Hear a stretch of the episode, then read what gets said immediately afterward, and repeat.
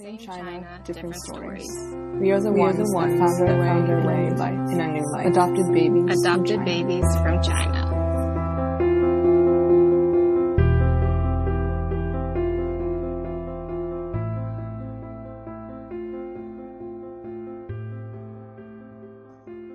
Hello, welcome to ABC. I'm Tara, and today I am here with a guest that I've been speaking with quite a bit. I'm here with a guest who I connected with at the beginning of the pandemic, and we've been sort of just exchanging messages back and forth. You might have seen her on your social media with really cool images of mountains and other cool landscapes. Welcome, Xiaoling. How are you? Hi, thank you so much for having me. I'm super excited to be here. I'm so excited to have you here too and actually talk with you and record.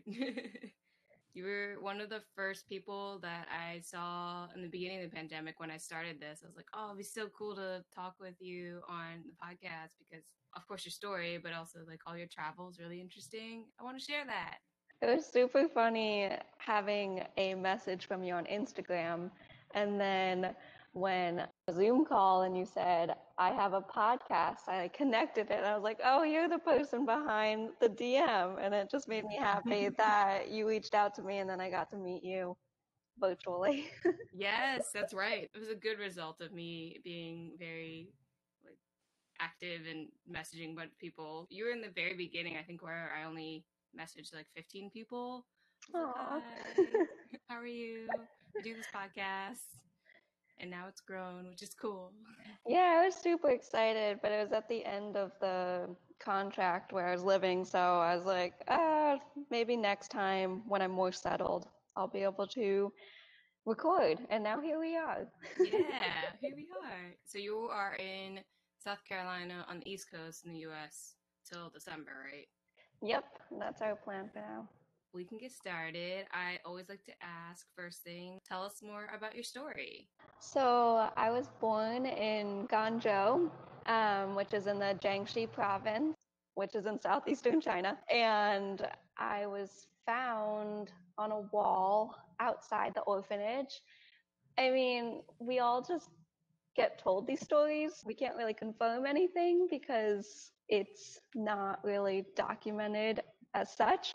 I was found on October 1st. It's China's National Day. And so they the people at the orphanage named me Dong Shangli, which means victory of the party.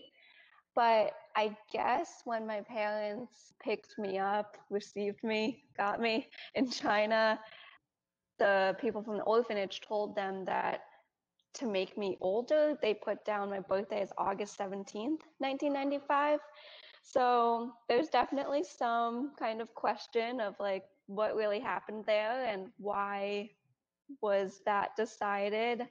Um, my naming and October 1st does seem to match up. So that's kind of how I grew up celebrating October 1st. But as I've become more in touch with my adoptee side, I've definitely thought about the August 17th birthday more. Anyway, I grew up in Bedford, New York, which is a suburb out of New York City. And it was it was everything I knew. So it was fine. It was fun. I loved my childhood. I loved my siblings, my family. It was a predominantly white community, definitely elementary school, a lot of white people. um, but like I said, it's everything I knew. So I didn't really question it. And then middle school was fine. High school was just stressful academically. As I've become more aware of my adoptee identity, I think I've looked back at some of those situations that I was put in at school. For example, like everyone, let's make a collage of your future self. And everyone had images of people that looked like them, but I didn't have any. I had maybe two that I could find of like an Asian woman. And I remember all the kids, they made fun of me because of the image I had, because it was like this dress was like super low cut on this Asian female, and I just I didn't have anything else. But I don't know. That's just kind of one of the things where I looked back and I was like, wow, that that was weird, and I wish it hadn't happened. But I mean, it did. That's that's what I can say about mm-hmm. that. But like growing up, I guess what I'm trying to say is growing up, I felt like everything just it was normal. Like my parents always told me like my adoption's normal. I'm part of the family, I'm part of the community. And I believe that because why not believe it? I'm a kid. But I think as you grow older as an adoptee, you definitely kind of bring up memories of like, oh wow, I was definitely an adoptee in those situations. Mm-hmm. Anyway, then I went to college in Colorado, and that's kind of where I started to realize that not everyone in this in this environment knows who I am. So when I would talk about my family, people would get kind of confused and then I'd say, "Oh, but I'm adopted." And then they'd be like, "Oh, that makes sense. That's why your siblings have blue eyes," or something like that. Or like they would look at photos and be like, "Oh, I get it. Now you're adopted." But mm-hmm. without telling them or showing them a photo, they just had no clue. And so that was kind of funny um, in some situations. And then honestly, the 2016 election really pushed me into looking into what it means to be Asian, especially being Asian American and being Chinese. Because up until that point, I felt like I was white, but then after the election, I just thought, wow, people don't actually see me as white. So that was, and same with the instances of not of people like assuming that I was Chinese until I told them I was adopted. They'd be like, oh, okay, that's why we can talk about like hiking and stuff. I don't know. That's not a great example, but they're like, oh yeah, you grew up doing this and this and this. Me too, because we both came from upper middle class white suburban backgrounds. And then it really wasn't until two years ago that I looked into what it means to be adopted. So, yeah, that's kind of like my story, a shortened version, but it's been an interesting journey. Some adoptees call it like the coming out of the fog journey. So, I guess it's happy belated birthday by a bit. Oh, yeah. thanks. Yeah, I know. I feel like everyone has birthdays in this time. Like the fall is mm-hmm. just so fun. it's also really interesting that your name and birthday are indeed China's like national day too, which is very yeah, I guess that's very common is names that we get are after like when we're born, quote unquote, or like our birthday. So Yeah, like when we're found. I've seen a lot of people's names be part of like the city or like the street yeah. that they're found, which is interesting in terms of I don't know how I'd feel. I don't know. I think a lot of people are like, I don't want to change my Chinese name because it's a very standard name because it was just like the city. Mm-hmm. Hundred other people who were found then also have the same name. So I think, yeah, no, the whole adoption names versus or like both names versus names given by your adoptive parents is really interesting. So that's right. When we were talking earlier, I, I forgot, I realized that your interest in your adoption, I think both of our interests in our adoptions were actually kind of around the same time. Like getting interested in like learning more where we came from and all that stuff. Did that also coincide with all the travel that you do too, like the camping outside? Was that also? Yes. I don't really know what exactly started that journey. So I've been moving around a lot and because my boyfriend's a travel phlebotomist. So when he goes to work, I have a lot of time on my hands, which has been really lovely. I remember seeing someone I was adopted with do a senior thesis on her adoption. And I remember thinking that's really interesting. I wonder what it's about. It's a dance, it's a performance called Motherlanded. I remember looking at that thinking, hmm, I wonder what she's thought about because I've thought about being Asian, but she's clearly thought about being adopted and Asian. And then I guess I was on YouTube, which is funny because I don't really go on it, and I found Lily Fay. And mm. I started watching all of her videos, and I was like, wait, some people don't think that adoption's good and it was really mm-hmm. and i it's not that like lily fay thinks that adoption's bad it's just she says that it's very complex and i had never even thought about that i just thought my life is so good i was saved i'm happy i'm healthy there's nothing wrong but then when I look into the complexity, I'm like, yeah, no, this totally makes sense. And just all these pieces started coming together. And I think because I travel all the time, I have the time to look into it and really reflect. And I like to say that I've grown a lot.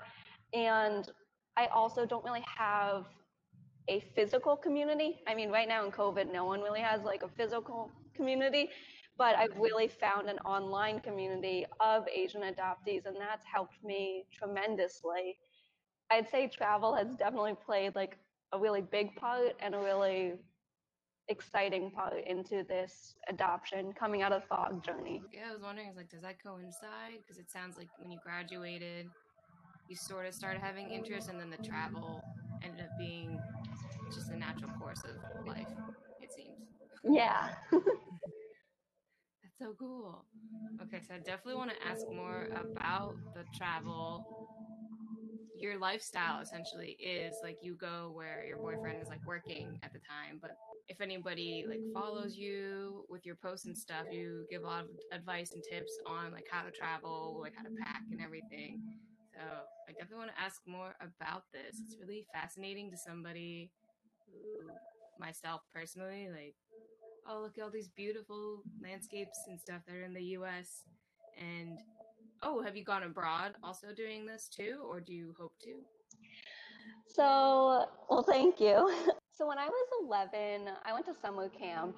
My friend and I were hiking with our like camp, and we saw two women who were hiking the Appalachian Trail. And then we said, well, let's do that when we're older. And we were 11, and people thought we were kidding, like, oh, they don't really know what they want. But we definitely knew what we wanted. We were like, we love hiking, we love trips. Let's do this when we're older. So after I graduated college, I knew I was going to hike the Appalachian Trail with my friend Hannah. And so we set off on the trail together in, I think it was March of 2018. And then she did end up getting sick, which was unfortunate in the pretty early in the beginning. So she had to go back home to get well. And that's when I met uh, my now boyfriend, Andrew. And so we hiked together a lot and just got to know each other more. And then Hannah did come back, but the dynamics were kind of hard and it was kind of a complicated situation. But anyway, she hiked on, I stayed with Andrew, and then we ended up getting off halfway through, but we planned to go back. So that kind of started my traveling. And he told me about his job of being a travel phlebotomist, someone who draws blood. And I had no clue what that was. And he said, Yeah, the company will provide housing and a rental car and a flight to and from the contract. So everything I make, I just save. And then I can take time off to do whatever I want. And I thought, wow, that's really interesting. like, I've never even heard of that. When we got off, that's kind of what we started doing. And it was a very abrupt transition for me because I think my like my body was doing it but my mind wasn't really there it was just kind of mm-hmm. like okay i'll just go with the flow but now it's been two years so i love it we've lived in so many different places and we've been able to travel for months at a time camping and hiking and doing whatever we want um, we did go abroad for fun um, last January, and it was perfect timing. We went for the whole month of February. We went down to Central America, and we came back just as all the borders were closing. And it was interesting because we went down and we were trying to get into uh, Nicaragua, and the people in front of us in line or like people came up to us and they were so distressed. They were like, we had these Asian people in a van and we weren't allowed to go because of COVID. And at that time, no one really knew what it was. And we are like, well, that's weird. And it just sounded really like, it, it sounded really upsetting. And I was so worried that they weren't going to let our van through just because of me. Mm-hmm. And then when I gave them my passport that says like born in China, my name's Xiaoling, I was like, I haven't been to China in so long. Like, please just let me through. Like, I'm American and thankfully, I mean, they let me, they let us through. But that was interesting. Um, but yeah, we went down to Central America and had a great time and then came back and then everything shut down and happened. It was pretty crazy. And then you ended up being on the west coast of the US for like a good portion. Yeah. Then we went to Oregon for a job. That's when SAT happened, and that was the Ah. best thing ever for the pandemic. I know that it's been obviously it's not a good thing that so many people have died, so many people have lost their homes, their jobs, their everything. But I will say one of the best things easily has been the community that I've found online. That is such a cool story. So enthralled or so intrigued. Really, like, tell me more about all this because it is really amazing that when you were 11, you you and your friend said, "I'm we're gonna go hike the Appalachian Trail," and you did. Like you actually followed through, and then you from that that one decision, then and you walk you followed through. Then you met your boyfriend on the trail, right? You guys met on. hmm Yeah, we met in the woods. It's kind of funny. Yeah, I think growing up in New York, I loved being close to the city and just having like the best museums, the best food, the best everything. with the travel do you do you plan far in advance for all those different trips that you take or Kind of. I'm trying to think. Like, we started out having a contract in Indiana, and then Andrew's like, before the next contract. So I guess the plan was always to get back on the Appalachian Trail because we did get off at Harper's Ferry and we wanted to through hike. Both of us individually wanted to through hike. So we've always planned on that, but then he's like, let's take a mini vacation. So we said, I said, okay. So we went down to Arizona for a while, two and a half weeks. And then we did another contract in Wisconsin. Same thing was like, well, let's take a mini vacation. And we went down to, um, we took a cruise from California down to Mexico for a couple days. And then we did another contract. And we were like, okay, this is the contract where we save the money for the AT. So we did. We saved a bunch of money and then his foot really hurt. So it was weird. Uh, but we decided not to go through with hiking the AT that summer. So we kind of just quickly changed plans of like, well, what do we want to do? So we went on a road trip for three months around the West. And that's where all those mm-hmm. photos come from, pretty much, is just like, wow, these places are gorgeous. And I love taking photos. So I'm finally kind of putting them out there. And then same thing with this year, we planned on hiking the AT, but then COVID happened and the ATC said don't hike it. And because we want to keep other hikers safe, we want to keep the trail community safe. And we thought, yeah, makes sense. So we just did a road trip around Colorado and a little bit into South Dakota.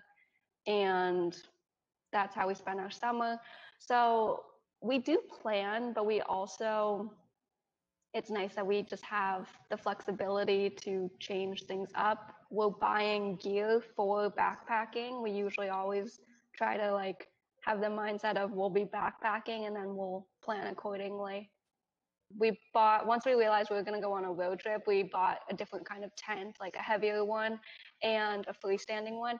And um, we got like a sleeping pad that's pretty heavy, but it's for two people instead of just one person for the individuals. And that was that was nice. So we plan, but we also have a lot of space to move things around depending on what's happening, our budget, how we feel, and yeah. So I hope we can hike the AT this spring, but I can also understand if things just aren't really back to being right ready. kind of makes me wonder because I know personally, like with friendships, it's sometimes tough to like maintain friendships when you're like not in the same area per se. If you wanted to make like closer friendships, are you able to, or is that like a little bit challenging because you're like basically on the move pretty consistent? With friendships, so I think it's, I've definitely had this question before. And in my experience, a lot of people will grow up with friends in an area and then they'll go to college and make friends and then they all seem to like move to similar areas or something like especially growing up in New York, a lot of people went to New York schools or northeastern schools and then came back to New York City, so everyone just has a lot of friends. And that's kind of what my siblings did. They like had friends in all the places. So when my parents say like, "But what about you? Because you move, you don't have friends really. so you need to do something about that." And my friends from college really spread out. One went to California, now lives in Canada. One went to London. Another one went to, another one went back to Louisville, but she was traveling all over for her job. So, I mean, this is also kind of something that brought me into the traveling lifestyle is that I grew up in a I'd say pretty traditional home where you go through school, you go to college, you get a mm-hmm. job, you get married, you have kids. It's the very kind of classic suburban lifestyle. And when I uh, went to college, my freshman roommate was from Nepal, and she went to high school in India. And then I met her friend who was born in Poland, then moved to England, then to Hong Kong, and went to high school in India. And just kind of these like stories kept coming up of people being like, yeah, I was born here, then moved here, then went here, and now I'm here. And I was like, wait, what? like I, I grew up in I felt, I felt like I kind of fit in of like I was born in China and then I mm-hmm. grew up in New York and now I'm in Colorado. But it obviously wasn't the same. Like I spent a good 18 and a half years in New York. So that was very new to me and knowing that their like parents also traveled and moved and they didn't have like a set house. They had they just wanted to see more places. And while my parents want to see more places, they love to travel, they definitely have their home base. And mm-hmm. so after college, it wasn't like, oh, everyone's going to this one place and I can go and we can all just still be friends. It was like everyone spread out and always moving. So me moving around wasn't that big of a change. I would say that being able to make phone calls and being able to video chat has been nice. Like that's another part of COVID of everything is online now and I know that people miss like hugging people and like physically hanging out. But for me, I feel like these friendships or these experiences are just as valuable as being able to hang out in person. Like mm-hmm. on SAT, someone was like, Who wants to watch? Uh, I guess the movie's the half of it. Oh, yeah, yeah, yeah. Is it the half of it? Mm-hmm. Yeah someone was like, "Who wants to watch this movie?" And I was like, "Me." And I was like, "I don't know." Like we all watched this movie together at the same time, and yeah, we weren't next to each other, but we all like made our comments, and it was fun and things like that. The Zoom calls, in a way, I feel like I have more experiences with friends because of COVID, because everything has shifted online. So in my travel lifestyle, I totally understand why people are like, you wouldn't be able to form a physical community. But I think for me, having the online community is exactly what I want and what I need right now.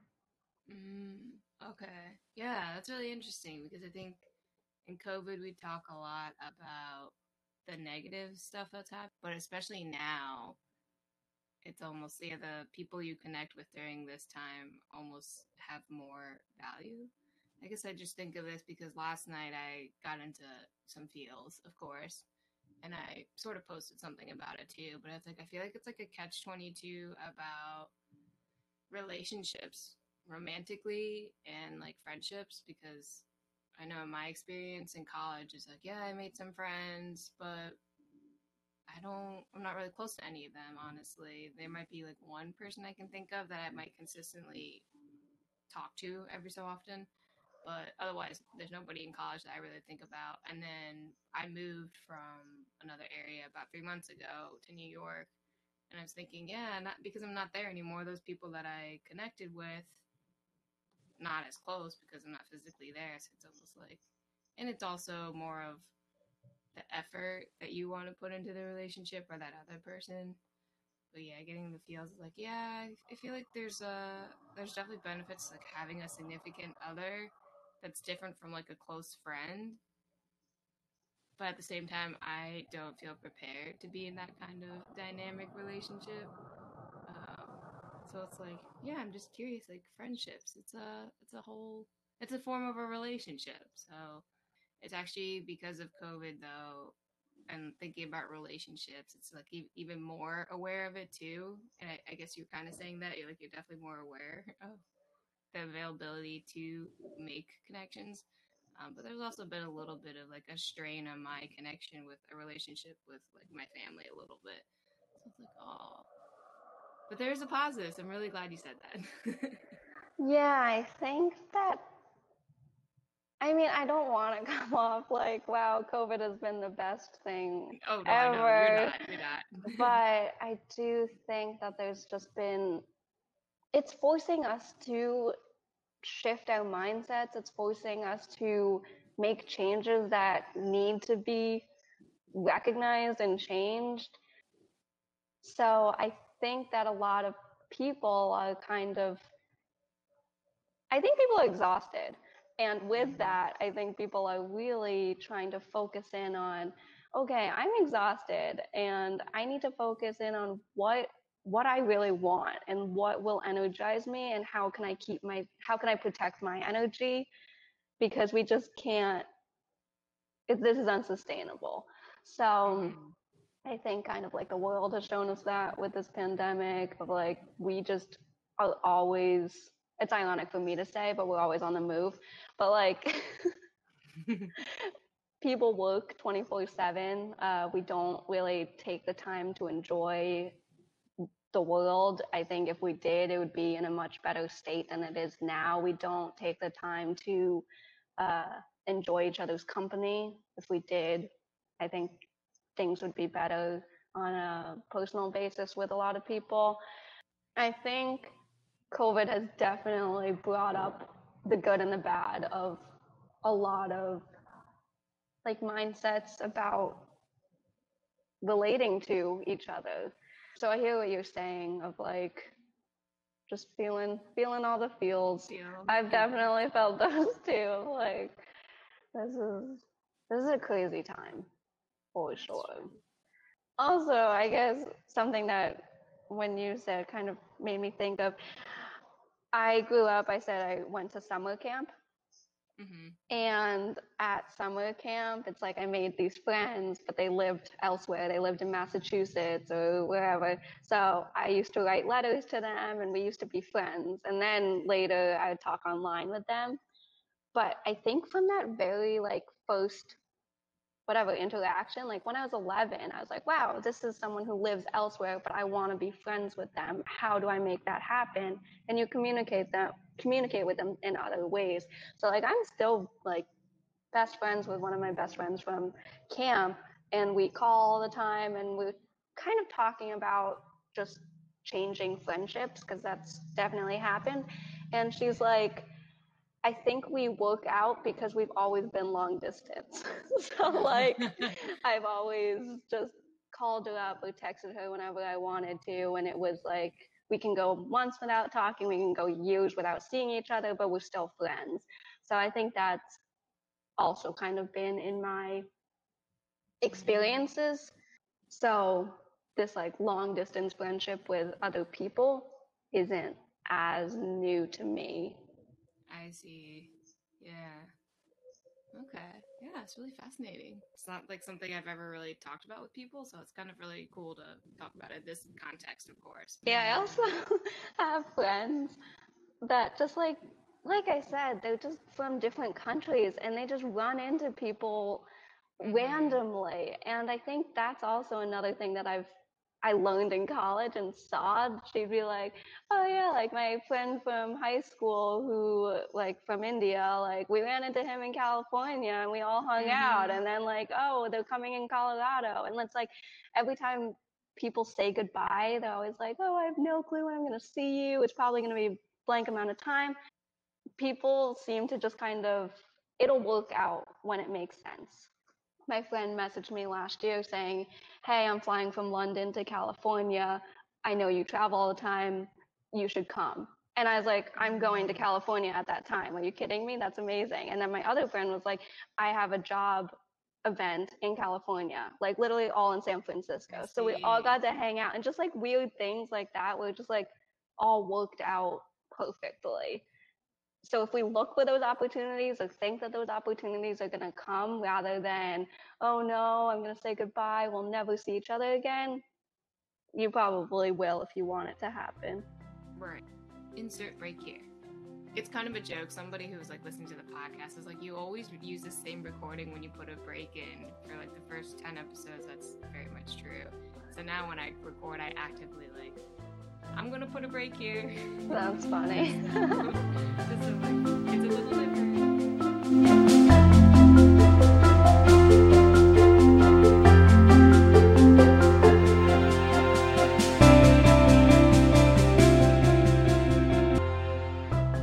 Now that you're you're making me think of one of my truly like close friendships, other than because I talk about Katie on this podcast quite a bit, um, but we connected because we're from the same orphanage basically, but it doesn't necessarily mean we were going to be close.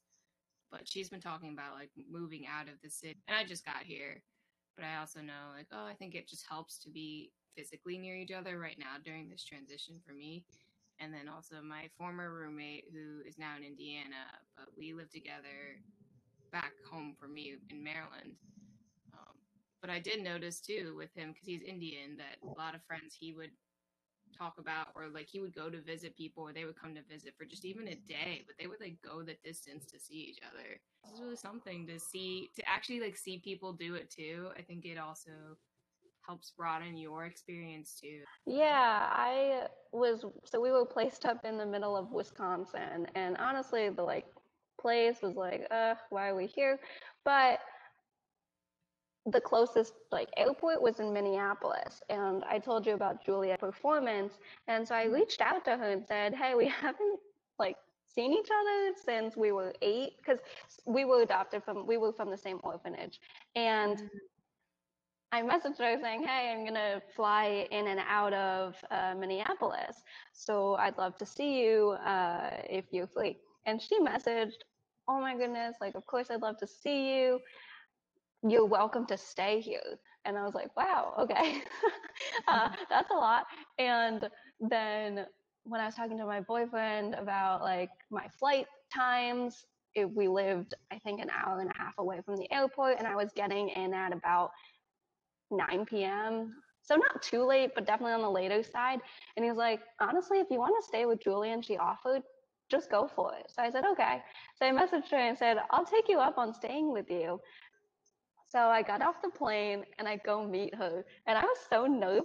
I was thinking, oh my goodness, I've not seen her since we were eight. Like we're completely different people. And yeah. we literally stayed up until like 3 a.m., 4 a.m. just talking about our mm-hmm. life and about adoption and everything we've like thought about because I said, hey, I saw your performance, just the advertisement online. Like, tell me more about it. I'm so intrigued. And then she said, so this was in April, and she said, I'm going to do a performance in October. You have to be here. And I said, Julia, you know that I move around a lot. I can't promise you anything. She's like, no, you have to be. So I kept that in mind. And even in the summer, she's like, do you know anything yet? Well, you'll be in October. And I said, I don't know. Then it was literally October 1st when I found out that we'd be moving to Baton Rouge, Louisiana uh, for the upcoming time and her performance was uh, October like 15th or something.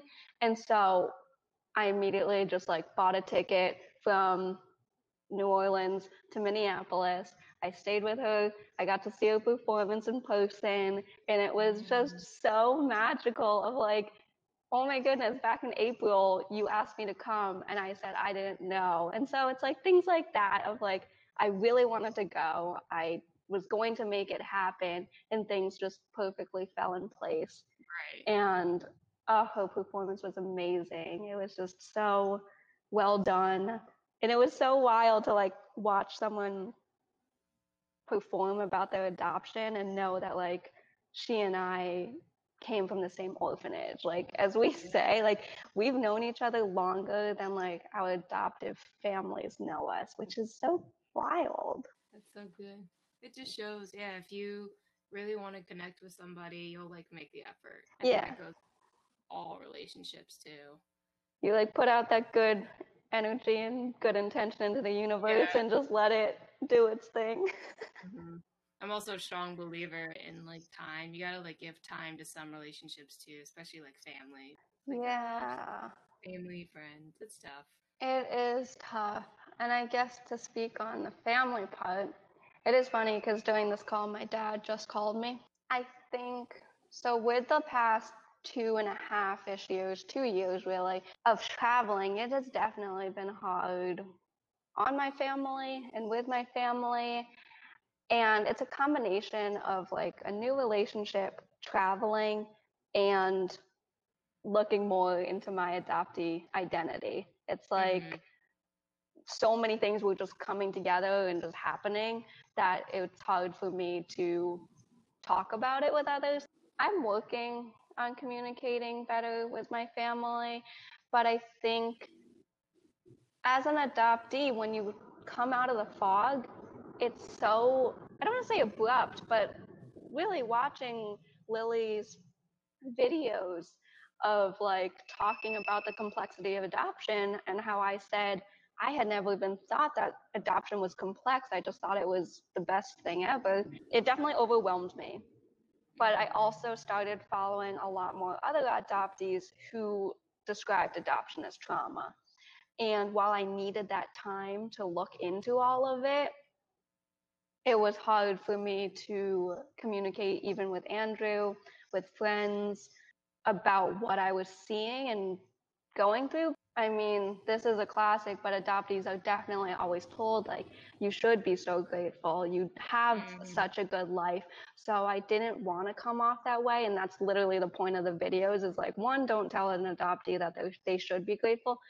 And two, just give them the space to just feel their feels with communicating with others about the adoptee experience.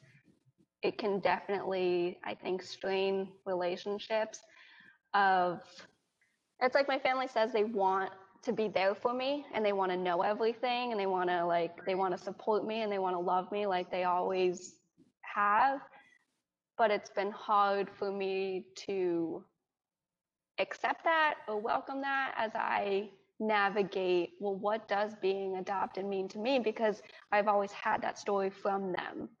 So for them to tell me like I was loved so much, but I was given up so I could have the best life. It's hard for me to talk to them and say, I feel like I definitely missed out on a lot of things because I wasn't raised in China. And that's not to say I wish things were different. It's just to say that when you take a baby from one country and raise them in a different country, they are going to miss some parts of their I will say parts of their identity. It's like their ancestry, it's their heritage. I don't know the language. I don't know. I was just talking to you about not knowing what the Mid Autumn Festival was. And you said you didn't know what China's National Day was. Right. It's like things like this of like, uh, I have this weird adoptee guilt of like, well, why don't I know? But I'm like, oh, obviously I know why I don't know. And then I will say it's like, I believe full heartedly that my parents and my family did had the best intentions. Like they did exactly what they thought they should do and could do.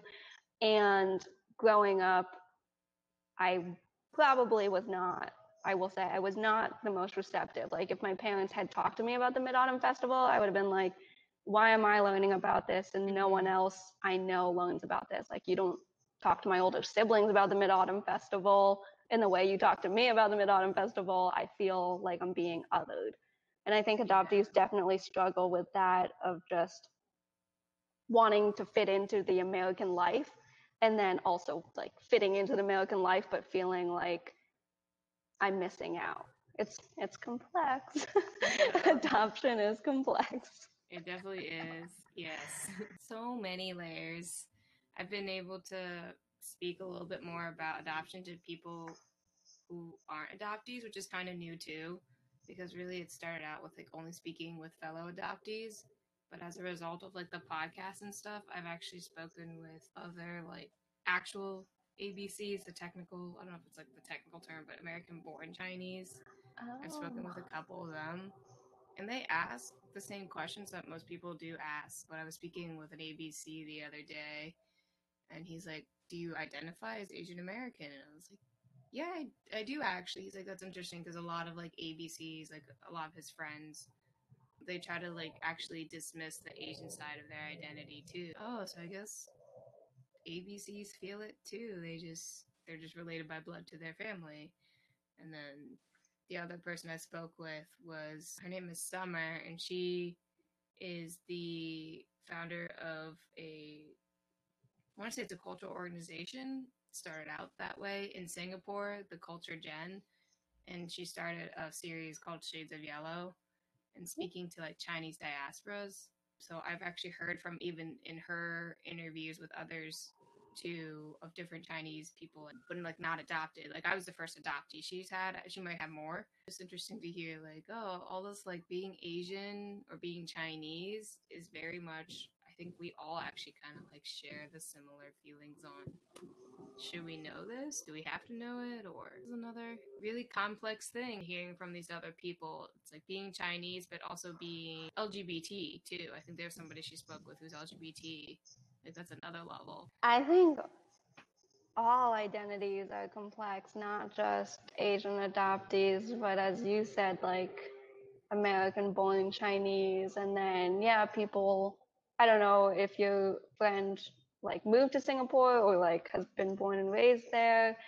There's just so much to it. And I think the number one thing that adoptees struggle with I guess that's not fair for me to say. Maybe what I would say is for myself, it'd be that it's just there's so many unknowns. So while someone, and I've seen posts about this, kids who are Chinese and who aren't adopted, and they're like, I'm really ashamed that I was embarrassed by the food that my mom gave me for lunch. Like, I didn't have any of that embarrassment because my mom gave me American food and I brought it to lunch and it was fine. But like, people definitely have those kind of cultural things, but then they can always kind of go back into it of like, but now I cook with my mom, or like now mm-hmm. I learn more about my family. Like I feel more invested in it because I'm older and I see the importance and the passing down of traditions. And while my family does have, my adoptive family has their traditions, and I love hearing about them and learning about them, I think more recently I've thought about like, I wonder what my birth family does for the Mid Autumn Festival. I wonder what their traditions are. I wonder what they look like. I wonder what their names are like. There are just so many unknowns. And right. I'm not saying my life is any worse. It's just different. It's right. I, identity is very complex. And also Andrew loves genealogy, which I think is really great. I'm happy that he loves it. But like as he goes way, way. He's like, I want to get six generations of family members down, like their name, their birthdays, like where they lived, and all the tracing their histories and their stories. I'm like, I'd really like to know my parents. mm-hmm. It's kind of a snarky comment to his, yeah. but it's true. It's like right. I know exactly. Yes, I can empathize for sure.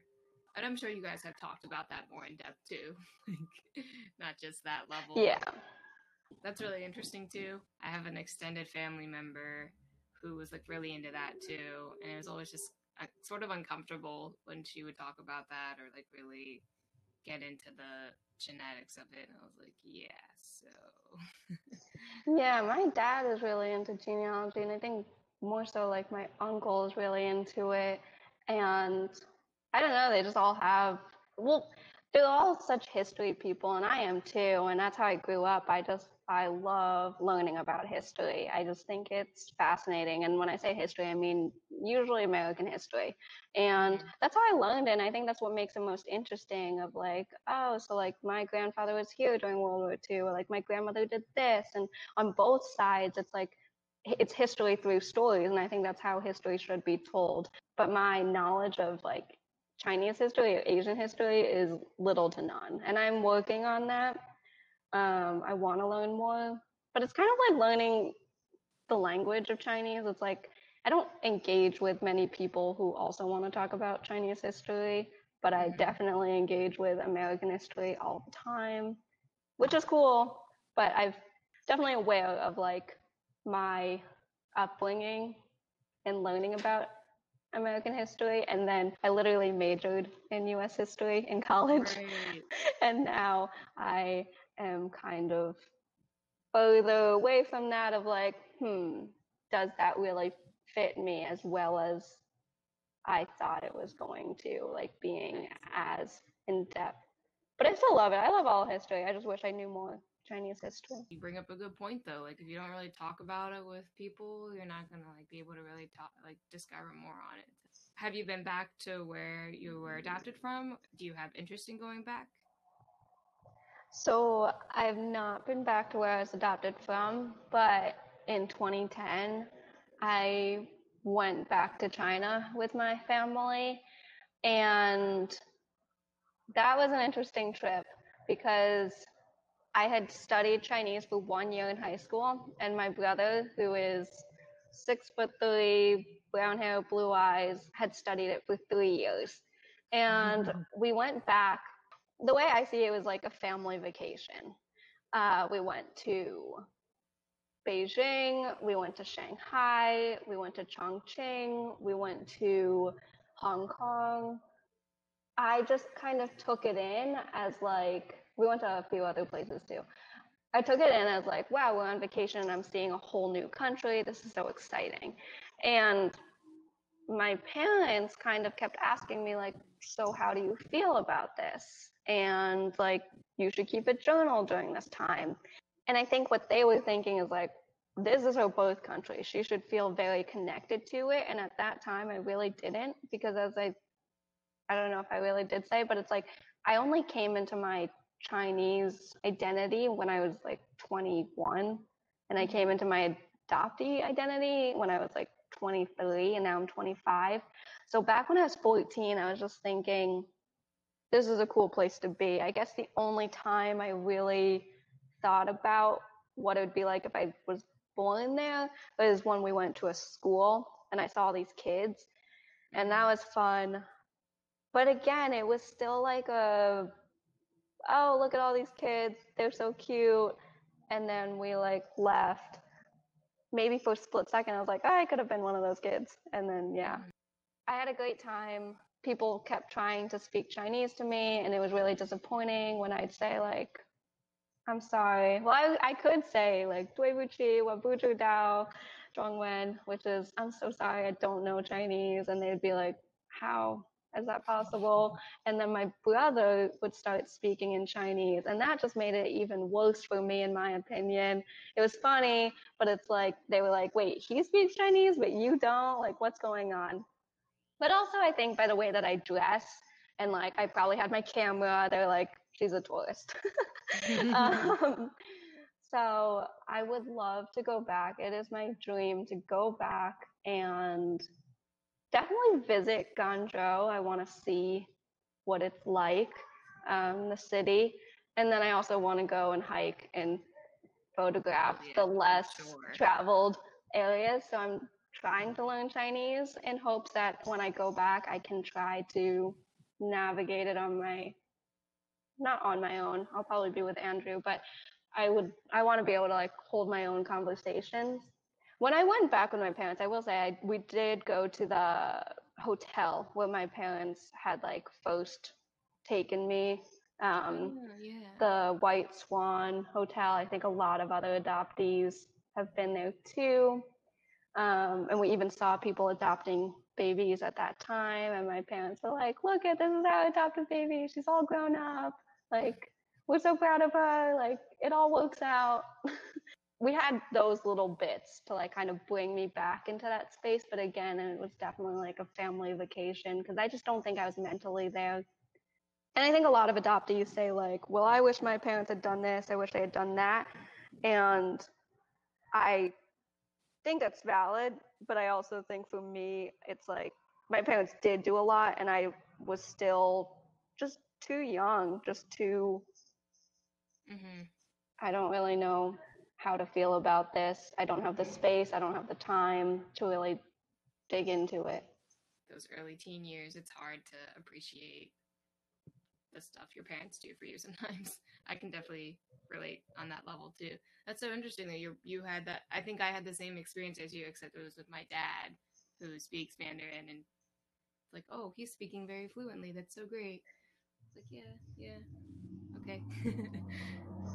yeah, it's weird. It's you really throw them off. mm-hmm.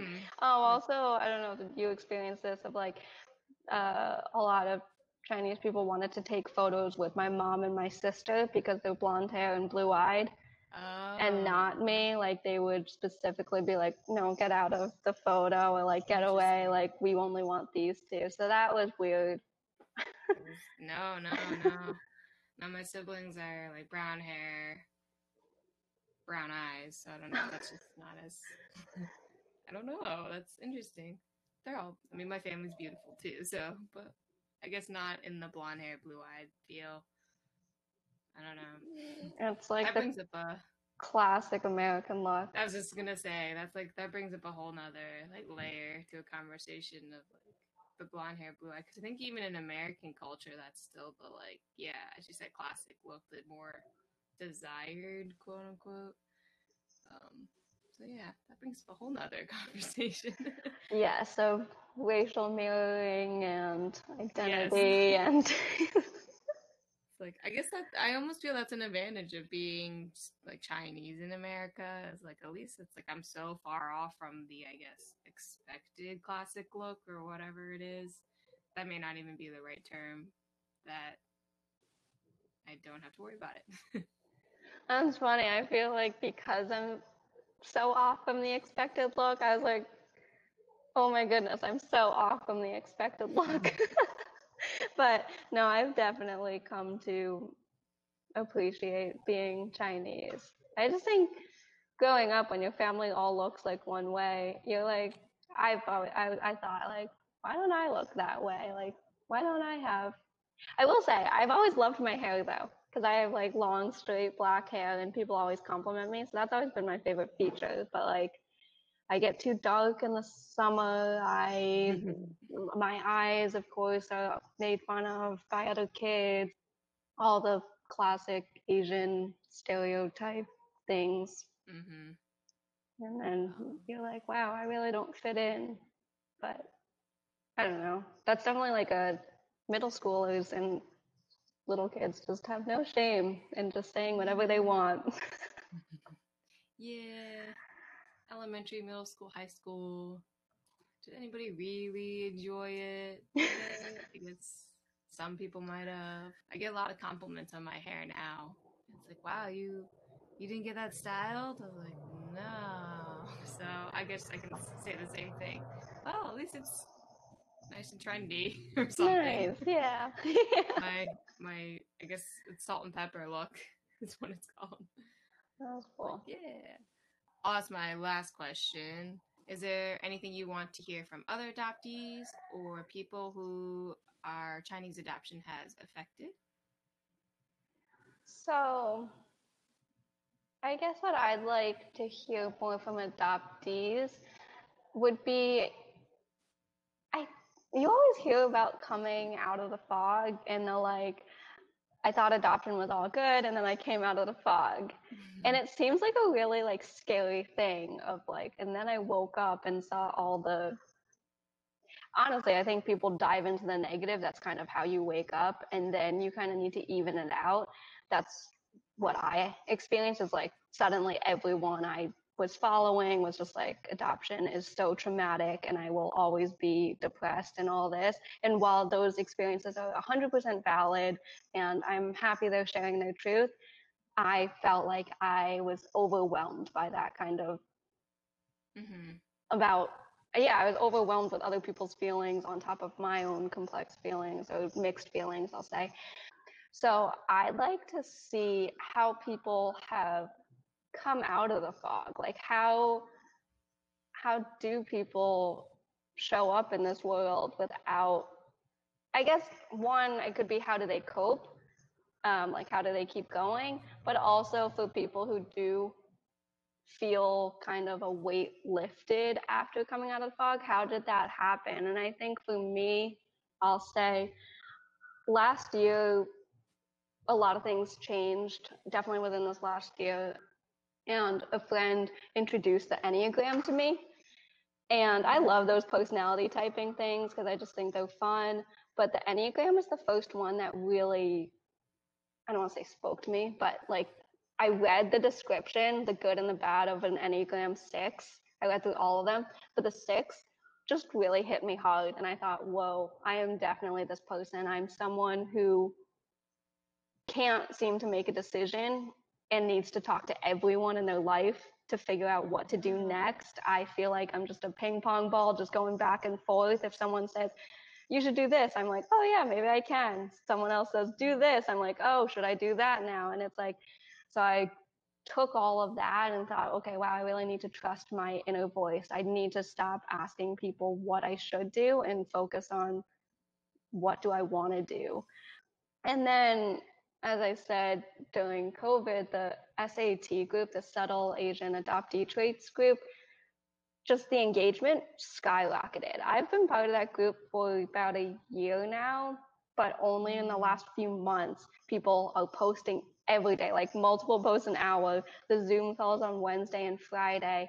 I just loved it. I feel like it's been so helpful to be around so many Asian adoptees. Like when I went on that Zoom call, I thought I've never been around this many Asians at one time. And it's weird because I say around and like it goes back to the my right. community is so virtual, but it's like seeing just rows of Asian faces I was like, mm-hmm. whoa, I'm yeah. in this. I see myself in this. And just being able to say, like, yeah, I have two birthdays because my birth certificate and my adopted birthday, like when I was found, and everyone's like, oh, I see. And I'm like, yeah, you do see, like, you get it. And you don't. Mm-hmm. So that has been amazing. And then lastly, I've definitely like shifted my mindset into more like, I don't I guess I'll say like yes, positive thinking, but just being aware of what I'm putting energy to and supporting versus what I don't want or what I don't like. Um, and that's been really a big mindset and lifestyle shift for me. And I've seen things working out in ways that I could have never imagined. So I'll say that it's it's like the manifestation mindset. I've definitely gone mm-hmm. down that path of like I'm so fascinated in this law of attraction. Um, so I'd say those three things have kind of helped me come out of the fog, and I'm just would love to hear other adoptees say mm-hmm. like coming out of the fog is really overwhelming and scary at first to some people, but then here's how I kind of lifted myself out, or at least at times, this is what I've done to feel good about being in this life. Um, it's like a weird thing of uh, people are telling adoptees they need to be grateful, and then they kind of like fall into a pit. At least that happened to me of like falling into a pit of like, I'm not grateful. I'm resent- I'm resentful. I'm mad. I'm confused. I'm all of these different things. I'm sad and now i'm back to like i'm so grateful for my life like i am the grateful adoptee but not in the way that people right. put it on adoptees like yeah i'm happy about that yeah no I, I agree that's a very eloquent way of sharing that And i appreciate it I hope, i'm sure many people appreciate that too because I, I definitely want to say I am also like in that same mindset of very grateful for the life I have, but not in the same, yeah, not the way that people kind of say it as that other way. Yes. yeah. Like your parents saved you. Do you owe like what do you right. think you owe them? Like, do you know that you could have been returned? Like things like that is just like so crazy that they, they like it comes out of people's mouths. Um, but now I am like, yeah, I am really grateful for my life. I can experience this beautiful world. I love connecting with people. I love setting time aside to do what I enjoy, which is like hiking and traveling, just so many different things. I'm like, yeah, I'm grateful. but I don't think I owe anyone anything. I don't. I don't believe in that grat. It's not, it's like more even when you tell someone, someone an adoptee that they need to be grateful. You're like, it's not even the word grateful. It's like it means so much more when they say it, and they really Yeah. need to just say what they mean, and then they realize, wow, I don't mean to say this at all. Yeah. I think Lily actually goes into, I think one of her videos actually really focuses on terms or like conversations too. It's a very good video. Yeah, I'll definitely check it out. I love her videos. I feel like I've consumed so much adoption content that I need to like pick and choose what I spend time on. But yeah, I'll definitely check out her channel. I haven't in a bit. and more content is being created. Like I know this podcast, but I think there's a couple others. So it's like there's a lot. There's a lot out there. Yeah, Abby just released another podcast episode, which I'm excited Mhm. to listen to, and it's cool to see. It's super cool to see so much more coming up. Oh yeah, and I, we all have different perspectives or, or ways that we're doing the podcast or the videos too, which is very helpful. I think so. Yeah, pick and choose basically. Yeah, everyone has their story, so it's Mhm. just neat to see like how people can relate and how what's a different perspective that you've never thought about and Well, speaking of your hiking and everything, would you like to share your social media, your Instagram? yeah, sure. My Instagram is just at Xiaoling Keller, so X I A O L I N G K E L L E R. Your name. Yeah, I know. I spelled it out because I mean, I think whenever I say, yeah, my name's Xiaoling, then everyone just gives me a blank stare, and then they're like, is it S? And then I'm like, no. Oh, I see. Yeah, I didn't even think about that. I immediately know that it's an X. that's cool. Wow, that's funny. Okay, yeah, I didn't even really like. I don't consciously think of that. Like subconsciously, I know it's like, oh yeah, Xiaoling is X I A O. oh, that's like such a um, what's it, an exception. that's amazing. Yeah, I'm thinking about starting a new Instagram just for my photography. Yeah. one that isn't Xiaoling Keller, one to give me more space to be myself on my own. Like, because for NAM, National Adoption Awareness Month, I'm planning on writing a bit about my adoption, and that doesn't really specifically tie into my photography. But anyway, it's like if someone's like, Oh, do you have an Instagram? I want it to be like, Yeah, it's blank. And then they're like, mm-hmm. Great, I'll look it up. I don't have to like spell it out. They don't have to write it down. It just wants Yeah. I just want it to be easy. Perfect. So your Instagram is your name, Xiaoling Keller, and possibly you will have an Instagram just for your photography, which would be really cool. And I'll definitely share that when you make that. Perfect. Well, that is all the questions I have, and I like to ask all adoptees. Oh, I always say goodbye for now. I'm sure like I'll touch base with you and like keep you up to date, or you'll keep me up to date on everything. Yeah, Thanks for having me. This has been so much fun. Thank you. This was really good conversation. I, I feel like it was very deep on such another level, but it wasn't so apparent how deep it was. But if you really think about it, it was really deep. So it was a, what a good conversation. So goodbye for now. Thank you for listening to ABC. You can email us at adoptedbabiesfromchina